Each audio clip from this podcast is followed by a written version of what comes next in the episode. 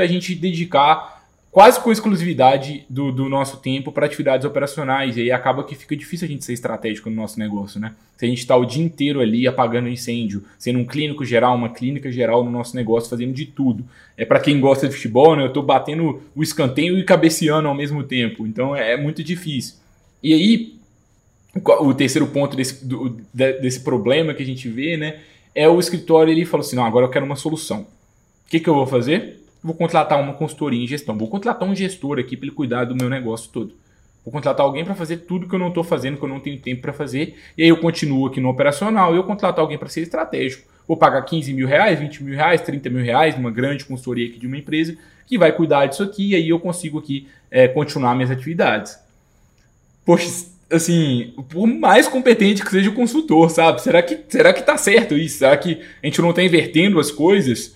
Na verdade, talvez o que o seu escritório devia fazer é, poxa, eu vou buscar mais agora ser mais estratégico e vou buscar alguém para fazer o operacional e não o contrário. E aí eu contrato um consultor super competente que vai me passar um plano de ação e aí ele vai até ajudar a executar, mas depois quando eu for executar sozinho, quando acabar a consultoria, a gente não vai conseguir implementar. Porque, porque ninguém tem tempo. Exatamente, porque você vai continuar imerso nas atividades operacionais, é, sobrecarregado de trabalho e vai com aquela consultoria, né, que no momento em que aconteceu foi maravilhosa, não vai ser eficiente porque você não vai priorizar a implementação dela, porque se você está se dedicando a mais tempo, é, é, mais tempo às atividades operacionais e está alegando falta de tempo para as atividades estratégicas, como que você vai colocar o plano de ação que a consultoria, por mais competente que seja, te passou?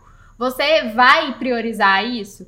E assim, a, a questão é que essa nova, é a nova forma de gestão, a inovação, tudo que a gente quer trazer de novo para o nosso escritório, tudo que a gente quer reestruturar, tem que partir muito de dentro para fora, né? Muito da, da, dos sócios priorizarem isso, do, dos advogados do escritório entrarem né, nessa mentalidade em razão dos sócios estarem engajados por isso, e a gente conseguir engajar todo o escritório nessa mudança. Se os próprios sócios estão negligenciando a realização de atividades estratégicas, como que você espera que o restante da sua equipe entre em sintonia e comece a priorizar gestão, aquisição de clientes, retenção de clientes?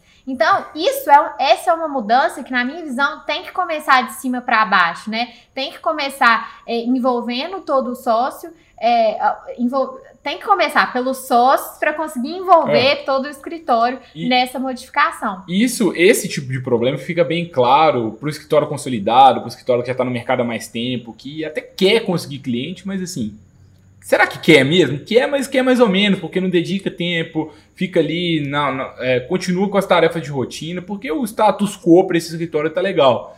É, mas é interessante que até para quem é equipe, um advogado autônomo, um advogado autônomo, se for o seu caso, isso também é algo relevante da gente começar a pensar, sabe?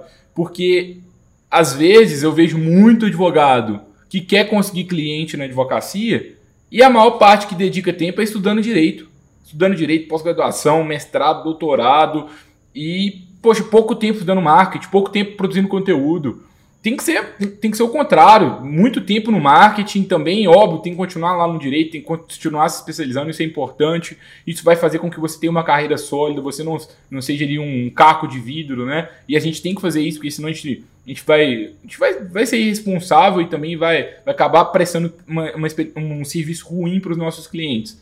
Só que a gente precisa, desde o início do nosso escritório, dedicar tempo para todas essas áreas, né? E mesmo quem está começando muitas pessoas falam com a gente, não queremos crescer, mas na prática, na hora da gestão do tempo, tem pouco tempo para fazer crescer. E aí alega que está sem tempo para se dedicar à aquisição de cliente. Então, pense, a gestão do seu escritório, a aquisição de clientes realmente é prioridade para você? Porque se for, você vai precisar profissionalizar a sua gestão jurídica, vai precisar mudar a sua mentalidade de achar que atividade jurídica é a coisa mais importante do escritório, que é a única coisa que deve ser feita, porque a gente já falou várias vezes aqui que é apenas uma das áreas do seu escritório, se você encara, se você tem a mentalidade de que ele é uma empresa então, assim, se isso é prioridade para você, você vai precisar organizar isso internamente. Isso independentemente se você pede a ajuda de uma consultoria. Porque não adianta você ter uma consultoria excelente que vai te ajudar, que vai fazer um workshop de post-it, que vai fazer um design organizacional maravilhoso, se na prática, se no DNA do escritório, se no dia a dia essas tarefas não estão sendo priorizadas, se isso não está sendo implementado da melhor forma possível e se você não está encarando o seu negócio como um negócio profissional. É, e aí o que, que acontece? O escritório desiste de crescer, fica ali naquela mesma coisa, às vezes o escritório já tem cliente, mas não, não tem aquele faturamento que todo mundo gostava, não, não cresce, se mantém, está estagnado. E por causa que ninguém prioriza a aquisição, o escritório não cresce. E às vezes é, o que pior que pode acontecer para alguém que está consolidado, muitas vezes é só se manter na estaca zero, fica mais ou menos empatado no que já era. Mas muitas vezes para quem está começando, isso implica a falência de um negócio. Tem que fechar as portas, eu tenho que abrir mão do meu sonho da advocacia porque eu não dediquei tempo para conseguir clientes. E às vezes tem outros escritórios aí que estão perdendo mercado para advogados muito menos competentes. Eu vejo muito advogado que é excelente, brilhante do ponto de vista jurídico, mas não consegue transformar todo esse conhecimento que eles, esses advogados têm em cliente. Não sei, é, não sei se é o caso de algum de vocês aí que está consumindo esse conteúdo, mas se for, comece a refletir que você continue sendo brilhante do ponto de vista jurídico, mas que você priorize mais a aquisição de clientes isso é bem importante, né? esse, que, bem, esse que é o ciclo, assim, né, Ju? É, e tudo bem, vão vir clientes por indicação em razão da sua excelente prestação de serviço. Mas isso é suficiente atualmente para é, conseguir, de fato, conseguir mais clientes e crescer o seu escritório de advocacia? Isso é suficiente? Indicação é o único canal que você quer apostar todas as suas fichas? Então, assim, é, se aquisição realmente é uma prioridade para você, você precisa pensar em outras formas que não sejam os clientes que você está conquistando, indicarem outros clientes.